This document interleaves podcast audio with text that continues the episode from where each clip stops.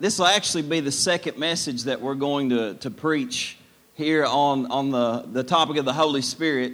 And there's a lot to be said about the Holy Spirit. And a lot of times there's a lot of confusion involving the Holy Spirit, but we're going to sort of take our time and work through some things. But did you know that today was actually Pentecost Sunday? Did anybody know that this morning? Today's Pentecost Sunday. Where I used to go to church, we celebrated Pentecost Sunday. Like that was a big day. You know what I'm talking about? Pentecost, though, it means 50 because it means it's 50 days after Passover. And Passover in the Old Testament was when they applied the blood of the lamb to the doorposts and the death angel passed over and they got free and went into the wilderness. But see, Jesus died on Passover, and 50 days after Jesus died, the 120 saints were in an upper room praying, and all of a sudden there was a sound of a rushing mighty wind, and it filled the house where they were sitting, and they were all filled with the Holy Spirit. Now, a lot of people will teach and preach that, you know, the reason that the disciples went out with such passion preaching the gospel was because they saw the resurrected Christ. Now, I would agree with you that, man, seeing a resurrected Jesus after Jesus had died and then seeing him raised from the dead, that would have been something that would have been compelling. That would have made me think, man, okay, now I really need to get serious about what's going on. Amen? But even Jesus said specifically that wasn't going to be enough. That there had to be something more than just them seeing him resurrected, that they needed a supernatural power to carry out the mission that God had given them to do. Because Jesus did not do even his ministry on his own. He said, I did it by the power of the Holy Spirit. He did it by the anointing of the Holy Spirit that was upon his life. And so that's why it's so important that we get to the place where we understand the person of the Holy Spirit. You may want to turn my mic down just a hair.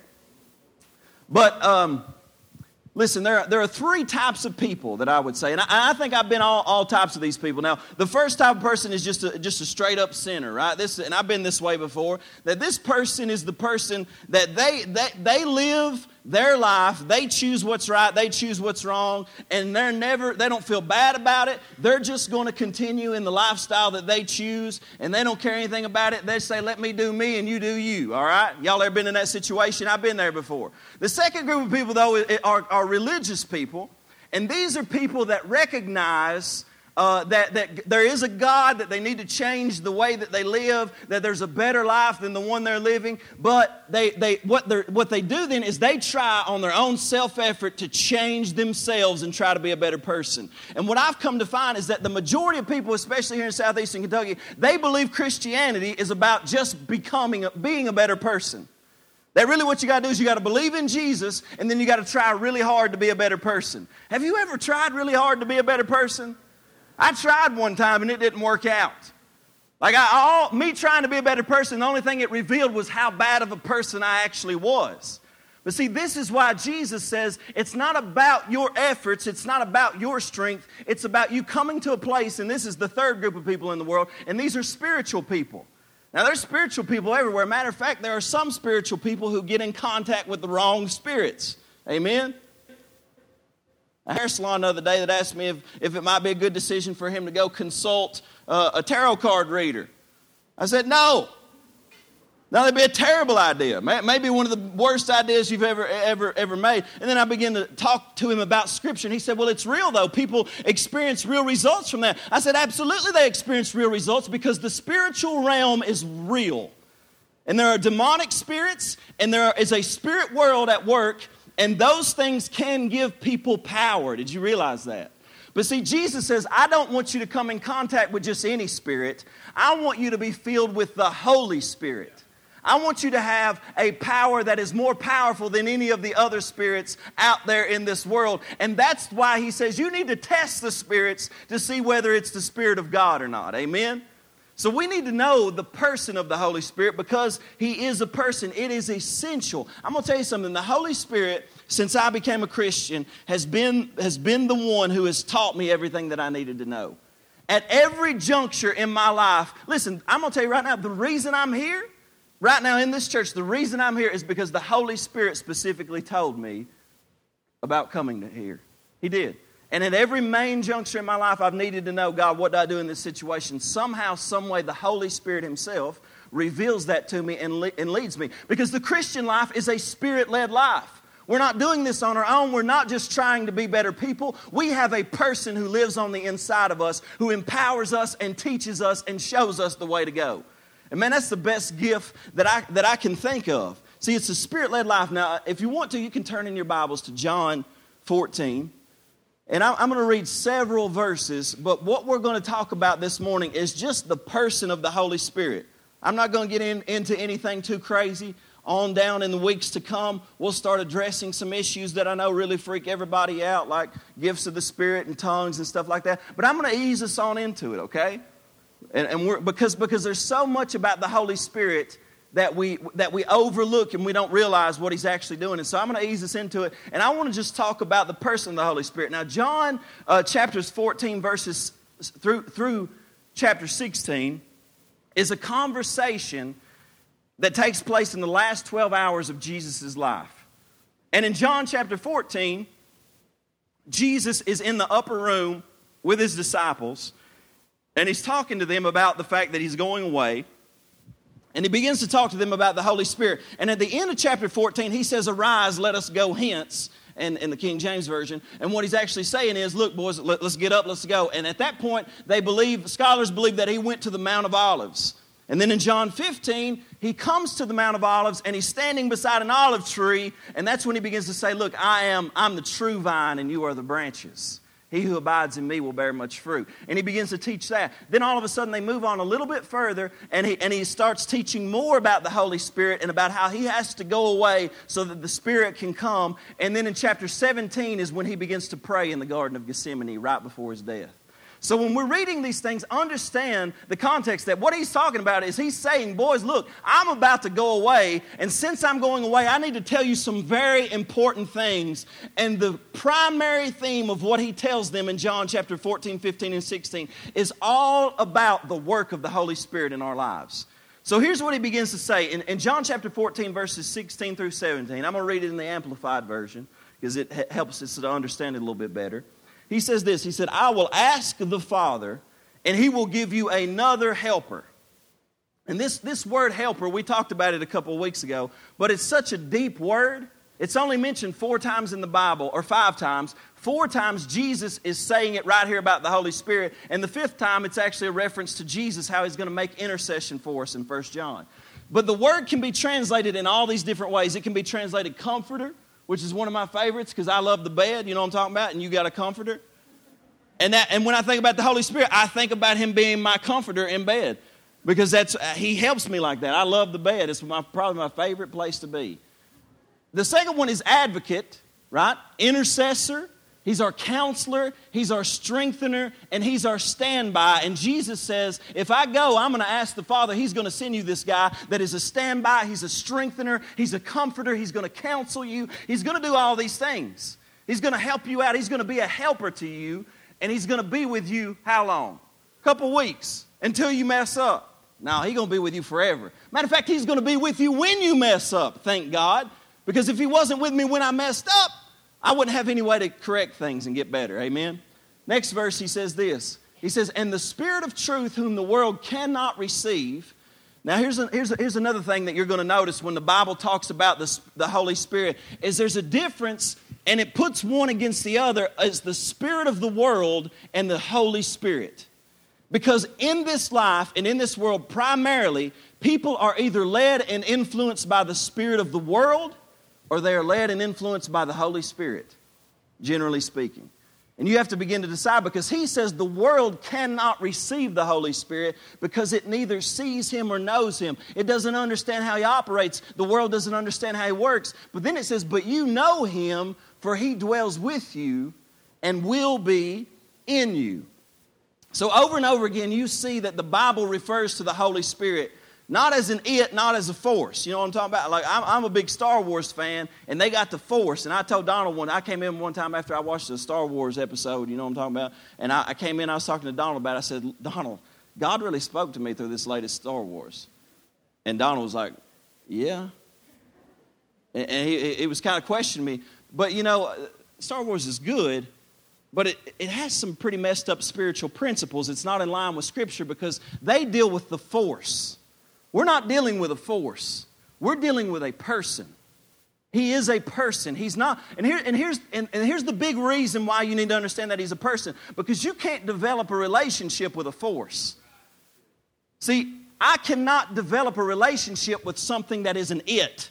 It came on me. You know what I'm talking about? A lot of people talk about the Holy Ghost. I got the Holy Ghost, and it did this, and it did. It's not an it. It is a he. It's a person. And see, the reason that's so important is because I won't develop a relationship with an it or a force, but I will develop a relationship if I know that it's a person. If I know that he's like me and I'm going to have a conversation with him. So it's important that I understand that I need a personal relationship with him and I need to know who he is. Now let's read a few scriptures together.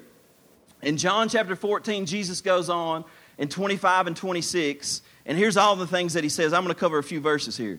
In chapter 14, verse 25 and 26, he says, "These things I have spoken to you while being present with you, but the Helper," there he uses it again, that same word, "the Holy Spirit, whom the Father will send in my name," notice what he'll do, "he will teach you all things." Say all things. That ain't some things. That's not just he'll teach you the Bible, which he will, but he's saying he will teach you all things. Everything in your life that you need taught about, he is going to teach you how to do it. He'll teach you how to be a better parent. He'll teach you how to be a better child. He'll teach you how to work better at work. He will teach you all things that you need. And then it says, "and bring to your remembrance all things that I have said to you." Now over in chapter 15, verse 26, Jesus says, "But when the Helper comes," he uses that word the third time, "whom I shall send to you from the Father, the Spirit of truth who proceeds from the Father, he will testify of me." He says when the Spirit comes, he's going to speak about one primary thing. You know what he's going to speak about? Jesus. The Holy Spirit always points to Jesus. And the work of the Holy Spirit in a person's life will always point to Jesus and not to a man, not to a person. Chapter 16, verse 7, Jesus says this, "Nevertheless, I tell you the truth, it's to your advantage that I go away." Now that's crazy to me. Because Jesus says, I know that I'm here with you in the flesh, and I'm walking with you and I'm talking with you. But he says, you'll actually be better off if I go away. For if I do not go away, the Helper will not come to you. But if I depart, I will send him to you. And then in verse 12 and 13, Jesus says, I still have many things to say to you, but you cannot bear them now. He's saying, look, there's some things I would like to tell you, but you won't be able to handle it right now. Have y'all ever been in that situation where if the Lord did tell you something, you just wouldn't even be able to receive it? That's what Jesus is saying. He's like, look, I want to tell y'all all kinds of stuff, but you're not going to be able to receive it now. But when the Holy Spirit comes, things are going to change. And he says, when he comes, the Spirit of truth, he will guide you into all truth. For he will not speak on his own authority, but whatever he hears, he will speak and he will tell you things to come. That's awesome. But based on that verse, here's one thing that I know of a fact, is that the Holy Spirit speaks, doesn't he? You know, there's an entire group of Christians today that will actually stand behind the pulpit and mock men and women who declare that God speaks to them. Look, if God does not speak to us, boys, I do not know where we are at in this world. He has to speak to us. And Jesus is saying when he comes, the Holy Spirit, he's going to speak to you about specific things in your life. He's going to give you direction. He's going to guide you into all truth. But when he speaks, he has a different voice because he speaks not into your ear audibly. Maybe that might happen, but the primary way that he speaks is through the word, but also he lives on the inside of you and he impresses you from within. He gives you an urge, an unction from within to know the truth and to understand the truth and to know the direction that you are going. But see, he desires to empower us to live the Christian life. So here's the first thing in your notes that he is, and we've already said this several times, but he is my helper. Say that. Say he's my helper. Amen. See, one of the things that he helps me to do is he helps me to know what to say. Because before I became a Christian, I would just about say anything. You know what I'm talking about? I used to win cussing contests and everything. I mean, we would be hanging out in my apartment, you know, and we would start writing rap songs. And the goal was to fit as many cuss words into this rap as you could in order to defeat the other person and make sense out of it. I know that's terrible, but when the Holy Spirit came into my life, he began to teach me how to speak differently. He got a hold of my tongue. And he began to teach me how to speak differently. And then things begin to change. But notice, here's what he will also do. In specific situations, people will ask you, they'll say, well, would you pray for me right now? And I will begin to pray sometimes, and a scripture will come to my mind, and I'll pray that scripture or what's coming to my mind over that person. And they'll be like, I can't believe you just said that scripture. I read that, yesterday, or that scripture's been speaking to me. Well, was that me or was that something else? No, that's the Holy Spirit, who is our helper, who works in us both. And this is why one of the ways that God speaks is when he bears witness in two or three people. You ever notice that? Like over and over again, you'll hear the same word, or somebody will say that, or you'll be reading something and then you'll come and listen to a message preached, and somebody will say something that it feels like, well, I've heard that recently, and that's been speaking to me. It's God bearing witness through the Spirit. But the Holy Spirit will help you. I needed him probably most, maybe. Well, I don't know. I've always needed him, so I'm glad that the Lord gave him to me. I've always needed him, but like even in your relationships, I cannot tell you the number of times, because when I got married, I was super still selfish. I had lived alone for several years, and so it was a big thing. Like I had to have the Holy Spirit put a check in my spirit and be like, don't. And I still mess up, because sometimes I override the Holy Spirit. Anybody amen me on that? Sometimes he'd be like, hey, shut up, man. And I just kind of override him and be like, no, I'm going to say this. And then you pay the consequences. But he will help you to know what to say, when to say it, and when to apologize and when to deal with things like that, right? So here's another way that he helps us, and this is maybe one of the most essential things. In chapter 16, verse 8, Jesus says, when he comes, he will convict the world of sin, of righteousness, and of judgment. Now, a lot of people have seen these verses negatively, but they're actually extremely positive. And here's why. Because in the next three verses, Jesus explains why he's going to convict the world of sin, of righteousness, and of judgment, right? So in the next verse, he says this. He says, he's going to convict you of sin, and he's going to convict the world of sin because they do not believe in me. Now, here's what he's going to say. Here's what he's saying, is that he's going to convict you of sin because unless you know that you are a sinner, you will not recognize your need of a Savior. You know how many people that you're speaking to out in the world on a daily basis, and you're talking to them about Jesus? Their first and most important issue is that they don't actually recognize their need of a Savior, because they don't even know that they're sinners. And this is why the majority of people that you will talk to, they'll just assume, well, I mean, I'm saved, or I'm going to heaven, while living in open sin. Anybody know what I'm talking about?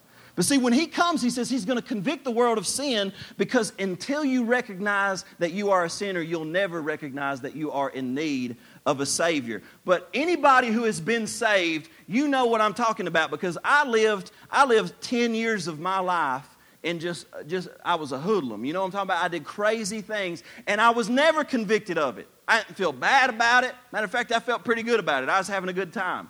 And then all of a sudden, something began to happen in my heart, and I really couldn't put my finger on it, but I knew that something was going on, and I was being drawn in a direction, and at some point, I started reading the Bible. And see, here's the Bible says we're not under law, but we're under grace, but here's where the law is good. Because I read verses that said drunkards and fornicators shall not enter the kingdom of God. You know what happened? And I got convicted. I felt terrible. I was like, my God, I'm not even going to heaven. Apparently, I'm not going to inherit the kingdom of heaven. And if you've ever been saved, you felt the weight of that conviction, where you realize in a moment of time that you are under the power of sin and you need a Savior, and it is beginning to pull on you and tug on you, and maybe you can't even put it into words, but you just understand that you need to turn it all over to Jesus and you need to believe in him. And he says the reason the Holy Spirit's going to convict people of sin is because they don't believe on Jesus. When you get convicted of sin, now all of a sudden you're like, man, I need Jesus to save me. And the Holy Spirit does that work on the inside of us. And then he says, here's the second thing that he does, because it's his job to lead us to Jesus. But in verse 10, it says he's going to convict us of righteousness. Jesus says, because I go to my Father and you won't see me anymore. He's saying, here's what's going to happen. I will be at the right hand of the Father making intercession for you, and I will have shed my blood to get you into reconciliation and in right relationship with the Father. And I'm going to give you the gift of righteousness. So the second thing that the Holy Spirit is going to convict us of, and right here, he doesn't say he's going to convict you of right living. Even though he will convict you of right living, right now here he's talking about that he will convict you of righteousness. That means that he's going to convince you that you now have right standing with God because you have believed in Jesus. He's actually going to convince you that you've been washed in the blood of Jesus, that you are saved, and that you have right standing with God the Father, and that you have access to the Father, and you have relationship with the Father, and you can communicate with the Father anytime that you want to because you're clothed in the righteousness of Christ. Amen? Thirdly, he says this. He's going to convict you and convince you of judgment because the ruler of this world is judged. Now, at this point, the ruler of this world, you know who it was? Many people would say, well, it was God. God rules everything. Yes, God does oversee everything, but Jesus called Satan the ruler of this world. You realize that? The spirit of the world is under the rulership and under the leadership of Satan at this point, at that very point. And Jesus said in John 12:31, he said, now is the judgment of this world, and now the ruler of this world will be cast out. In 14:30, he says, the ruler of this world is coming and he has nothing in me. What he's saying is, I'm going to convict the world of judgment because the ruler of this world is judged. What he's saying is I'm bringing a judgment on Satan and everything that he's done to the world and everything that he's brought you under. And I'm going to take his authority back and I'm going to give that authority to you. Now, what most of us have heard when we read those verses is that God is going to convict you that you're a sinner, that you're not living right, and God's going to punish you. Anybody amen me on that? Got one amen. But here's what he's really saying. He is saying God is going to convict you that you are a sinner so that you will turn to Jesus and believe in Jesus, and then he is going to convict you and convince you that you are now the righteousness of God in Christ Jesus, that you're a child of God, that you're born again, that greater is he who is in you than he who is in the world. And then he is going to convince you that Satan has no more power or authority over you, and if you will simply turn and walk with Jesus, you will now be empowered by the Spirit to overcome all the powers of darkness, and Satan can no longer legally bind you. Hallelujah. Hey, that's good preaching, Clay. Keep coming, brother. I'm with you this morning. Amen? Now see, that's a good word right there, because these are the things that he's convincing us of. The Holy Spirit is at work in our life to convince us of these things. But here, let me give you the second point of the Holy Spirit, is that the Holy Spirit, he is my friend. He's my friend. I have a relationship with him like that. But here's the thing about the Holy Spirit is he's not really like a weird friend. You ever had a weird friend? You know, when I first met Ryan Gay back here, he's not a weird friend. We call him Ray Gay, but his name's Ryan. But when he first met me, he said, you know, when I first met you, buddy, I thought you were stuck up. Which I can understand that. But that was his first impression of me. And then, of course, after he got to know me, but he said, but you know what, man, you're the most awesome human in the world. Now, he didn't say that. But here's what I want to say is that the Holy Spirit is our friend, but sometimes we get a wrong first impression of him. Because I don't know about you, but when I first got into church, the language around the Holy Spirit was like people would go up to the altar, you know, and have what they called a shouting fit. And they would say that language. They say they have a shouting fit. And I say, yeah, but they didn't shout. I didn't hear them shouting. They were just doing this. Y'all ain't even laughing this morning. Y'all know it's funny. So, but here's the thing. When people talked about the Holy Spirit and they talked about the work of the Holy Spirit, because that's what I saw and that's what they associated him with, I thought that the Holy Spirit who was the guy that made you get happy and loose and crazy a little bit in church service, right? And maybe to some degree, when we get in the presence of God, there's joy and we have fun. And I'm all for dancing. I'm not against that. But there's far more to the Holy Spirit than just that. And here's what I want to say. This is what I learned in process of time, is that you can be filled with the Holy Spirit. You can operate in the gifts of the Spirit. You can have new power and new life and not be a weird person. You really can. But see, what we think is, well, I've even heard people say, well, those people down there that believe in the Holy Spirit like that and stuff.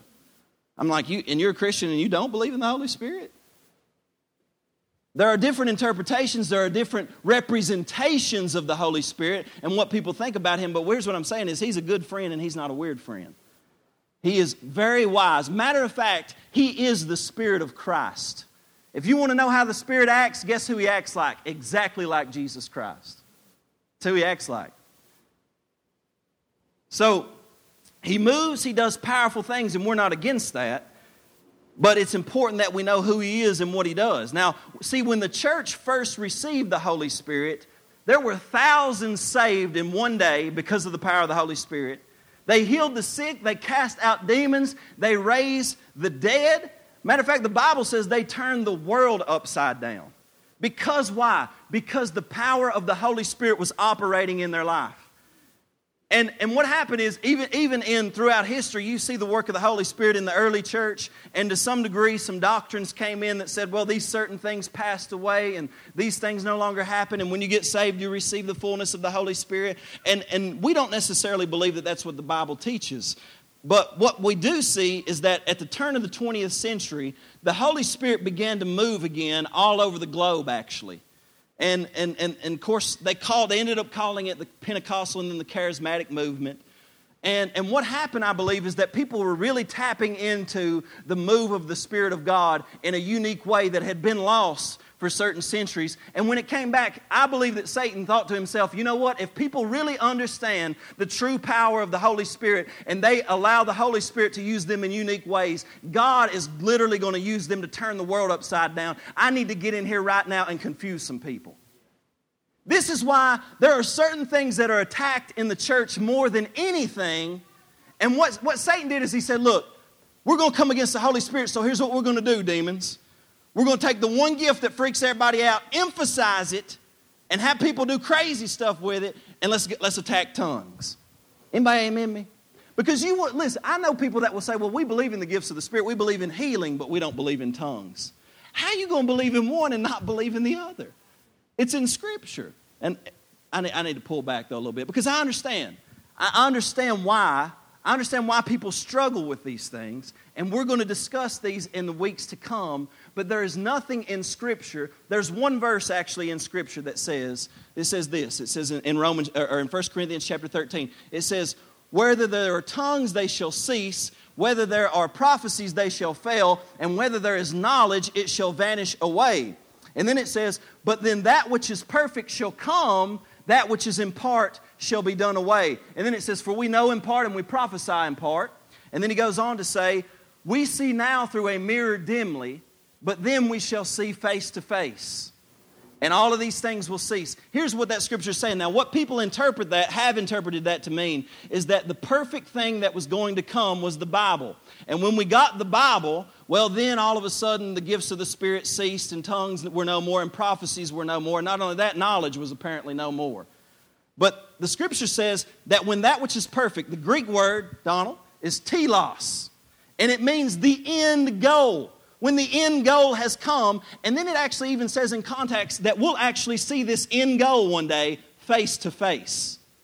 Then he says, well, and you know what the end goal is? It's Jesus Christ and you looking like Him. That's the end goal. And until that happens, we need the fullness of the Holy Spirit. We need the fruits of the Spirit. We need the gifts of the Spirit. We need the power of the Spirit to witness. Because until we see Jesus face to face, that's the only way that we're going to get a greater revelation of who Jesus is in the world. Now, don't get me wrong. People have abused the gifts. People have misused them. They've been misrepresented. But I'm telling you right now, I know in my life that the power of the Spirit of God and what He has done in my life, I would not trade it for anything. And there's no way that in a good conscience I could step back and say, okay, we're just going to kind of set those aside because they're not important. I talked with a pastor the other day, and I asked him about his views on that because he was asking me about my views on hell and other things like that. And we got into a big, deep conversation. And then so I asked him about his views on the Holy Spirit, and he was like, well, you know, we see that they're in Scripture, but we just don't really think that they are the way that people make them out to be. And I said, well, explain. And he just sort of stuttered on his words because the truth of the matter is that if you engage Scripture, you see that they're there, and you can't get by with them unless you ignore them. And Paul said, brethren, concerning the Holy Spirit and His gifts, I would not have you ignorant. or I would not have you to ignore them. Amen? So pray about that. Open your heart and mind to it. We'll discuss that more in weeks to come, but I got to stay on my sermon, don't I? The issue is, and here's another issue. I'm chasing some rabbit trails, but we got time. The other issue is in the Pentecostal church, they've always talked about the gifts of the Spirit as the evidence. Now, my personal opinion is that's a very bad use of a term. Because what it does is it makes people believe that somebody who speaks in tongues is more spiritual than somebody who doesn't.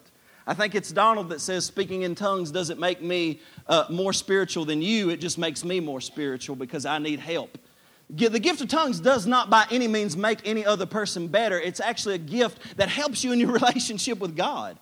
And so we don't put people on a pedestal and say, well, you either got it or you don't got it. No, you have it. You just need to learn how to operate in it. The Spirit of God's dwelling in you. You need to allow Him to baptize you in Him, to take you deeper so that you can be filled with His Spirit. So evidence is not the best thing because it's like you need to prove to me that you've got it. No, it's not about evidence. You don't have to prove anything to me. This is between you and God. But it's not evidence that He gives us. It's benefits that He gives us. Not evidence, benefits. Now, there are several benefits that He gives us. One of the benefits of friendship is that He gives me power. And most importantly, on the day of Pentecost, He gave them power to be a witness. Acts 1:8. Second benefit is He gives me love. He sheds the love of God abroad in my heart. 1 Corinthians 13. The third benefit of the Holy Spirit is fruit. He gives me love, joy, peace, self-control, gentleness. All of these things begin to produce. And then lastly, He gives me gifts, all 9 of them. And we believe in all 9 of those. Now, the third thing is that the Holy Spirit, He is my God. Can you say that with me? You still with me? He is my God. Amen. Now, this is interesting because people, again, I remember I used to teach on the Holy Spirit. And when I did teach on the Holy Spirit, people came up to me and actually a couple different times said this to me. They said, man, you guys... like y'all act like the Holy Spirit is God or something. I said, well, that's because He is. Like He actually is God. He's not like, because see, here's the thing. The Holy Spirit is talked about so little in the church and people are so afraid of Him and they just don't want to be those weird charismatic people to such a degree that they put the Holy Spirit over in the back somewhere and we talk about the Father and the Son all the time. And Jesus actually said, look, no, I'm going to talk about the Spirit a lot because here's what I know. You'll not be able to live the Christian life without Him. That's what He says. That's how important that He was to Him. But here's the thing. We think we have the Father, God the Son, and God the Holy Spirit. And we even believe that all 3 of them are to be worshiped and glorified because they all make one God. And they are totally interdependent. And they never separate themselves in that sense. But they function in 3 different ways. Now, see, we think the reason we don't see the Holy Spirit as a person is because you have the Father, and Father sounds like a person. The Son, Jesus, He sounds like a person. But then you just have the Holy Spirit, and it sounds like He doesn't have a name. But let me tell you what His name is in Scripture. His name is God. His name is God. His function is Father. His name is God. He has another person whose function is Son. His name is God. He functions as Spirit. See, His name is God. The Spirit's name is God. That's who He is. And over in Scripture, even the verses that I read to you in the beginning, you see the Father, the Son, and the Holy Spirit right there together, working together. Jesus says, I will ask the Father, He will send the Spirit in my name. You see the triune God working together right there. And they're always working together. They're always interdependent. Here's a verse in Acts chapter 5, verse 3 and 4. Can you put that up really quick? Acts 5, 3 and 4. Just to prove to you that He's God. Peter says to Ananias, why has Satan filled your heart to lie to the Holy Spirit? Did you know that you can lie to the Holy Spirit? And he says, and keep back part of the price of the land for yourself. And then he said this. At the end of it, he says, you have not lied to men, but to God. You've not lied to men, you've lied to God. You've lied to the Holy Spirit.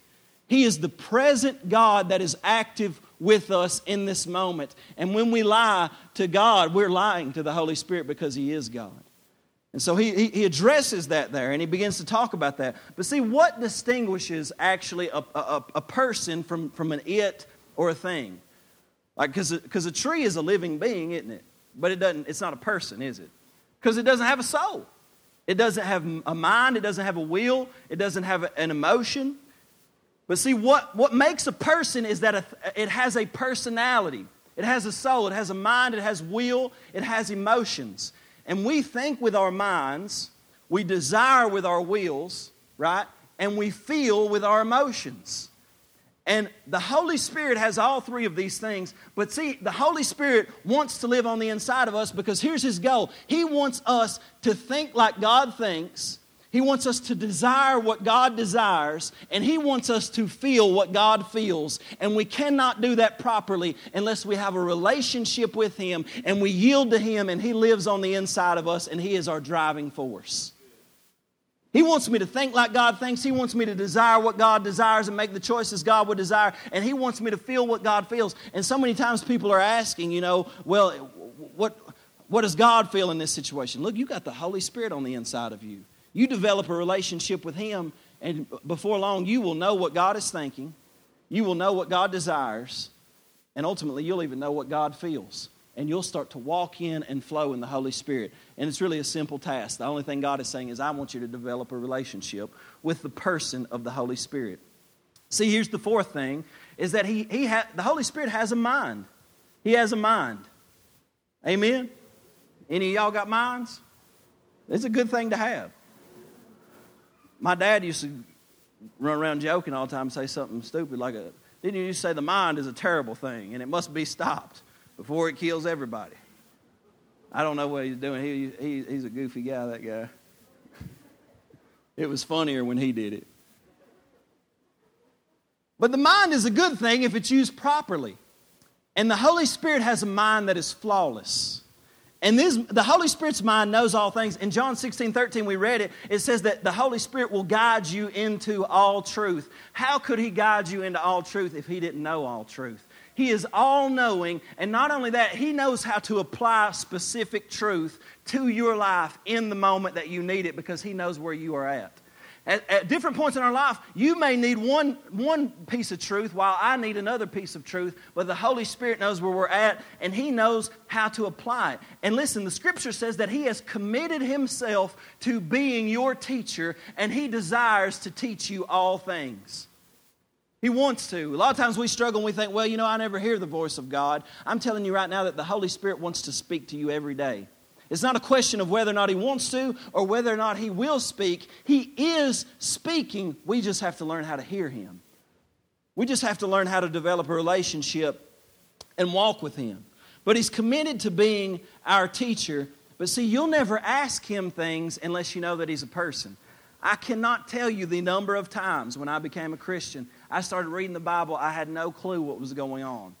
And you know, thank God that the Lord gives us teachers, doesn't He?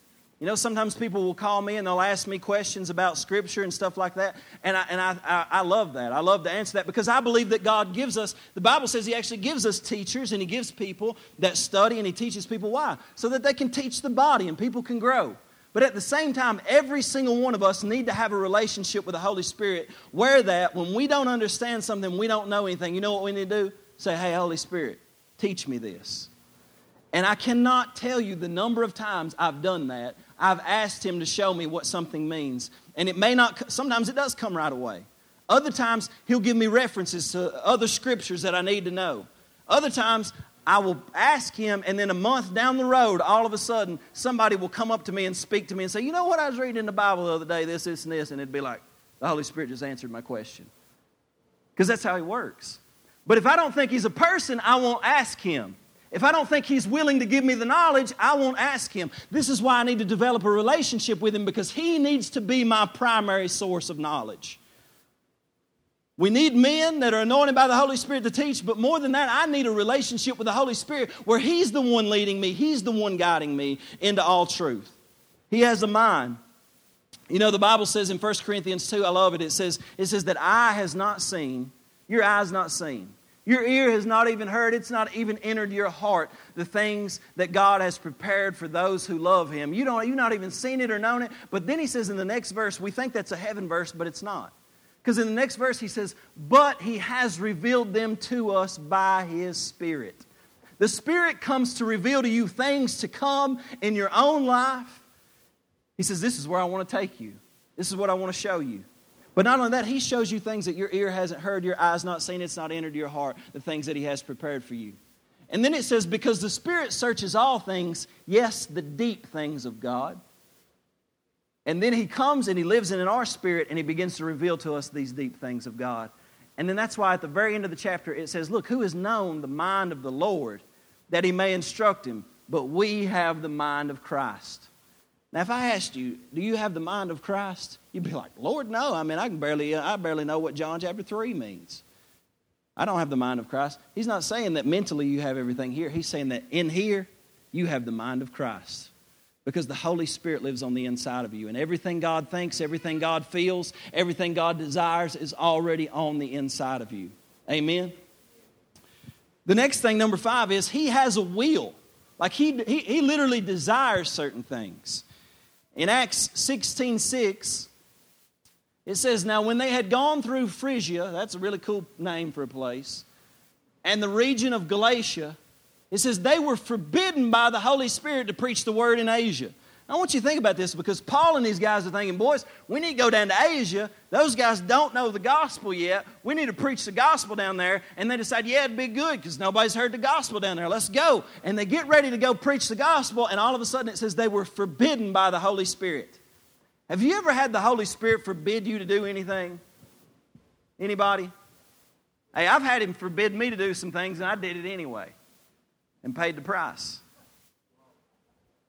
Because He will put a check in your spirit. There are even things that will look good.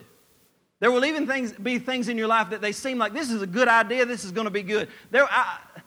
There's been ministry opportunities in my life where the thing looks good, it looks like it would be a good idea, looks like maybe it'd be beneficial, but when I pray about it, the Holy Spirit just says, I just know it's just not what I'm supposed to do because the Holy Spirit puts a check in my spirit and says no, and He forbids me from doing something. See, to forbid means to exercise your will.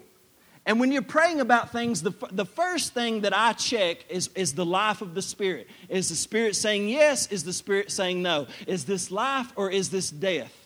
Does this feel like God is in it and moving and impressing me? Or is it just empty and no life to it and I'd just be doing it on my own accord because it looks like a good thing? Right? It was going to be a good thing for them to preach the gospel, but the Holy Spirit knows what's ahead. He knows the plans and the will that He has for your life, and so He will actually forbid you of certain things if you need Him to. Have y'all ever forbidden maybe your children from doing something? You get a little bit forceful sometimes, right? The Holy Spirit will impress you, but He'll never override your will. Now, here's the thing, though, is one of the primary questions that Christians have is how do I know God's will? You ever ask that question? Anybody? Everybody already knows it. We got one guy ask what God's will was. But there's two ways that you can know the will of God, and that's the general will of God. There are two wills of God. You have the general will of God. You have the specific will of God. The general will of God is revealed to me in Scripture. Like if I want to know how God views marriage and I want to know like what marriage looks like and what's the principles in marriage, I can go to the Bible and read it and it will tell me exactly what I need to know about marriage. But guess what? The Bible will not tell me who to marry. Amen?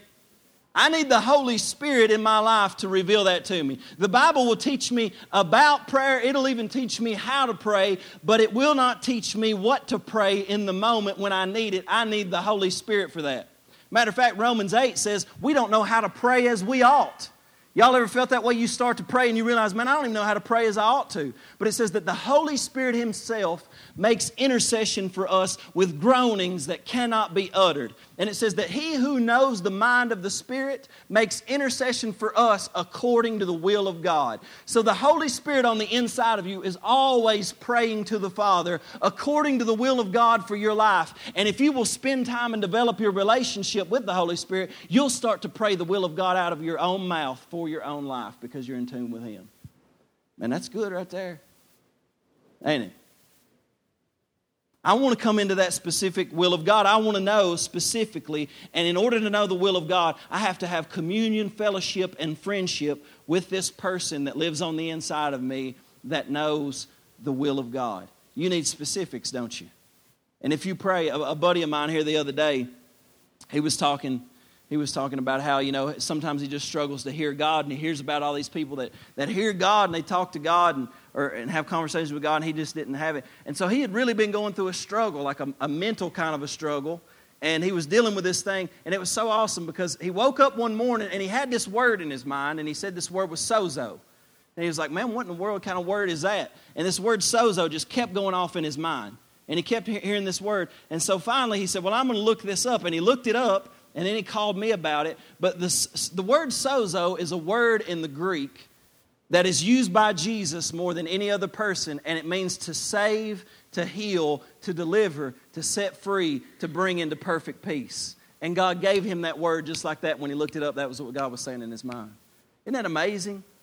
See, because God was saying, look, I know you're struggling here mentally right now, but I want you to know that I've paid the price to save you mentally, to heal you, to deliver you, to set you free. And he began to impress that in his mind. That's how the Holy Spirit will work sometimes. He'll speak to us specifically, and I love how he gave him a word that he could not know in order to prove that it was him saying it. I love how he speaks like that. So here's the thing. We live in the greatest time in history, right? Jesus has paid the price. He has given us the Holy Spirit. Acts chapter 2, on the day of Pentecost, Peter gets up. He says, this is that which was spoken by the prophet Joel. He said that in the last days I would pour out my Spirit upon all flesh, and your sons and your daughters would prophesy, your old men would dream dreams, your young men would have visions, right? And I'll pour out my Spirit upon everyone in those days. How are they going to prophesy, though, unless they are hearing from God?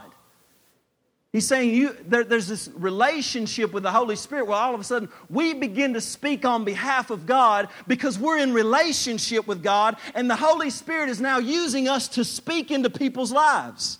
I want that. I don't know about you. I want that. That's what God is saying. He's saying this is the time. But here's the thing. I can hear God with you.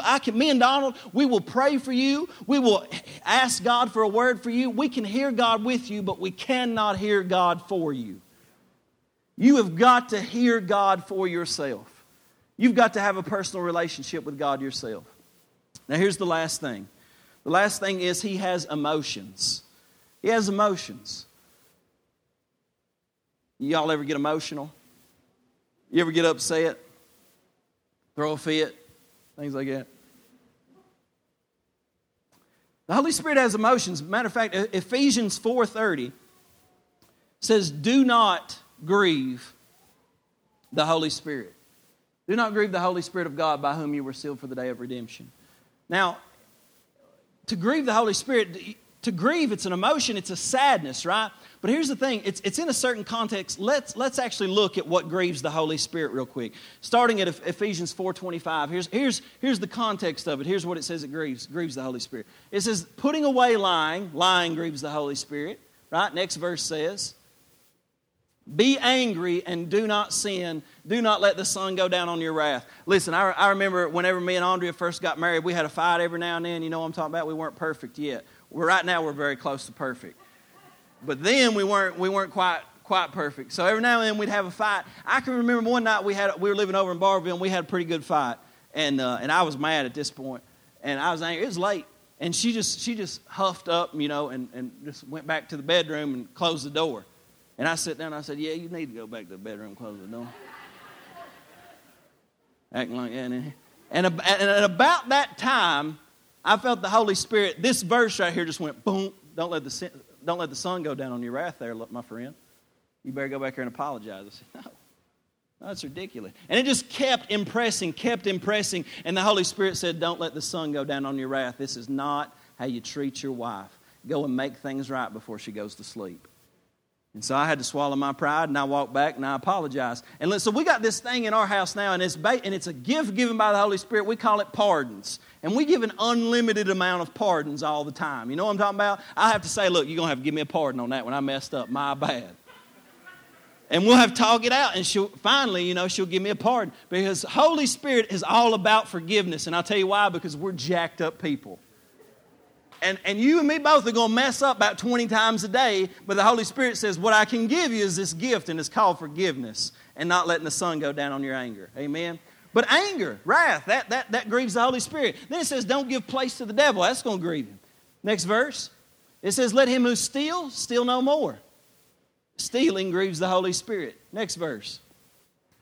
Let no corrupt word proceed out of your mouth, but that which is good for building others up. When you speak corruption out of your mouth and you tear people down, guess what it does? It grieves the Holy Spirit. Next verse. Go to the next one. Then it says, let all bitterness, wrath, anger, clamor, and evil speaking be put away from you with all malice. So it's this kind of bad attitude. And be kind one to another, tenderhearted, forgiving one another, even as in Christ God forgave you. Therefore be imitators of God. Next verse. And walk in love. Next verse. But fornication and all uncleanness or covetousness, let it not even be named among you as is fitting for saints. So in one big summary statement, what grieves the Holy Spirit? It's sinful behavior. It's a bad attitude. Now see, just because you sin doesn't mean that you lose your salvation, but it does mean that you lose your intimacy with the Holy Spirit. Anybody amen me on that? And you know it too, because as soon as you do some of these things, all of a sudden you feel a distance, right? There's a check in your spirit. You feel a weight. You feel like something is going on there. But see, what grief is like when grief happens, when we lose a loved one. Because we had intimacy with that person, and then all of a sudden, in a moment of time, that intimacy is cut off. And the Holy Spirit grieves when we continue in sinful behavior, because what's happening is He wants to be intimate with us, but we're walking in sin, and that causes us to no longer be intimate. And that's why He grieves over us. And so you have to be aware of what are the things that I'm allowing in my life that are grieving the Holy Spirit, that is affecting my relationship with Him. Is it things that are coming out of my mouth? Is it my attitude? Is it a relationship? What are these things that are in my life that are hindering my intimacy with the Holy Spirit, because these things are grieving Him? Amen? 1 Thessalonians 5:19 says this, do not quench the Holy Spirit. So you can grieve the Holy Spirit, you can lie to the Holy Spirit, we find out, but you can also quench the Holy Spirit. And that means that when God, the language is that there's a fire burning and you come over and pour a bucket of water on it. Now, when the Holy Spirit is moving in your heart, and some of you have experienced it, because people say sometimes, well, I just felt the Holy Spirit just urging me to go forward, just to pray, or the Holy Spirit was urging me to go speak to this person about Jesus and talk to this person, but I just didn't do it. You know what you did in that moment? You quenched the Holy Spirit. He was burning, He was kindling a fire in you to respond and to take action in a certain situation. And while He was leading you, you chose, rather, to quench the Holy Spirit. Put a blanket on Him. We don't want to do that. Acts 7:51, I love this verse.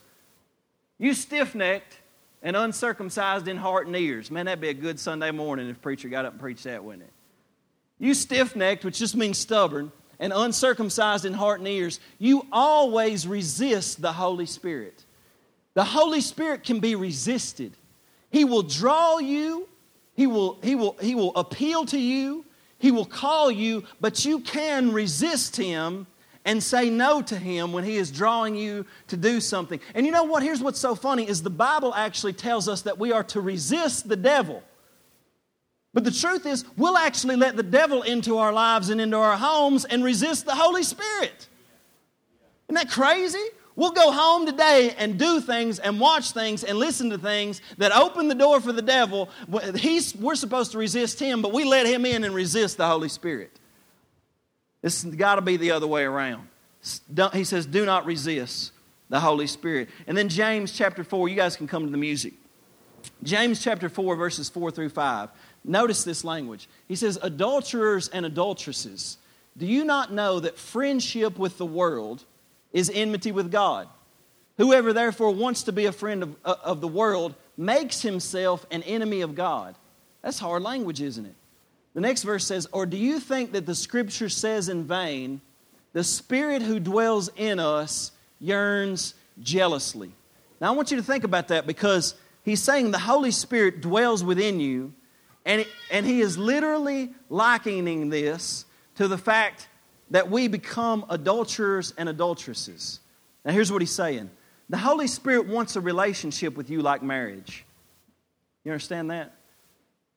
And when we choose to walk with the spirit of the world rather than walking with the Holy Spirit, it feels to him like adultery. It feels like to him that we are cheating on him. And a matter of fact, he yearns jealously for you. He yearns jealously for you to not be given to this world, to not be given to the thoughts of this world, the desires of this world, to not be given to the pollutions of this world, but to come to him and have intimacy with him and have a relationship with him so he can live inside of you. He can guide you. He can be your wisdom. He can be your knowledge. He can be all those things. And he says, don't you realize that when you become a friend of the lifestyle and the patterns of the world, that you're actually becoming an enemy of what I'm trying to do in your life. And I'm yearning jealously for you. And I want to show you things. And for some people right now, I'm telling you, I really believe that the Holy Spirit is saying that right now at this point in your life, I'm wanting to reveal some things to you that you just never realize. And I want to use you in ways that you've never completely and fully understood. And there's all kinds of different teaching. There's all sorts of different understandings concerning things. And look, here's the thing. We don't force anything on anybody. We believe that you can be in fellowship with us and not even necessarily believe in the gifts of the Spirit. Because what matters is that we believe in Jesus Christ. We believe that He is the Savior of the world. And there are some other things that are essential. But listen, we don't want to get too caught up in causing division over these things. Because the Spirit is always working to bring unity in the body of Christ. He never works to bring division. And if at any point I've even preached a word today that seems divisive, I tell you right now that wouldn't be from the Holy Spirit. Because He wants to bring unity among all sorts of believers, but His desire is that He would guide us into all truth. So that we would know that truth, that there wouldn't be confusion, but that we could be used by Him. Now, right now, here's what I want to do. I want you to just bow your heads just for a moment. And I want you to just ask the Holy Spirit, just say, Holy Spirit, what are you saying to me right now through this message? What are you saying to me right now through this message? Because maybe there's something in your life that has been grieving the Holy Spirit and has gotten between you and your intimacy and your relationship with Him. And He's pointing His finger on that and He's saying, that right there, I want to give you power. And here's the thing. If you'll yield to the Holy Spirit, He will give you the power to overcome every sin. Believe that with all my heart. I've experienced it. But He's asking you to begin to yield that to Him. Say, Lord, I realize that's coming between us now, and I've got to give that up. And if in any way you've been resisting the Holy Spirit, right now it's time to say, I'm no longer going to resist Him. And maybe for some of you right now in this moment, the Holy Spirit is saying, it's time for you to give your life to Jesus. It's time for you to get saved because you've not put your faith in Christ, repented of your sin, and believed in Him and been saved. If that's you right now, I want you to raise your hand. Nobody's looking except me, but if the Holy Spirit's asking you to do that right now, would you raise your hand? Let me know. Anybody else, just lift your hand just so I can see. Now, how many of you would say with your head still down that there's something that the Holy Spirit is saying to you right now and you need to respond to that thing exactly? Would you lift your hand, let me know, just say, the Holy Spirit's speaking something to me about that right there in my life and I know I need to lay that down. All right. Father, right now we just pray, God, we thank You for what You're doing. And Holy Spirit, I ask You to come because You are the Spirit of truth. And we invite You, Holy Spirit, to bind right now every unclean spirit, every confusing spirit. And we release You, Spirit of truth, to bring us all into the truth. That we would know Jesus, that we would see Jesus, and that, Lord, this morning we would be people of the Spirit, led by the Spirit, filled with the Spirit, empowered with the Spirit. And God, that every lie, every falsehood that we believed, that it would fall to the ground and that You would begin to open our hearts as a people, God, to be filled and empowered by Your Holy Spirit, God. Do that change in our heart, Holy Spirit. Do that work in our heart. We yield to You right now in Jesus' name. I want you to just stand to your feet right now. We're going going to take a moment just to worship, but here's what I want you to do. I want you to respond to God. I want you to come forward, because we believe that when we respond to God, it actually opens us up for the Holy Spirit to have more access in our life. So listen, do not resist the Holy Spirit. Do not quench the Holy Spirit, but respond to Him and allow Him to have His way in your heart. Amen?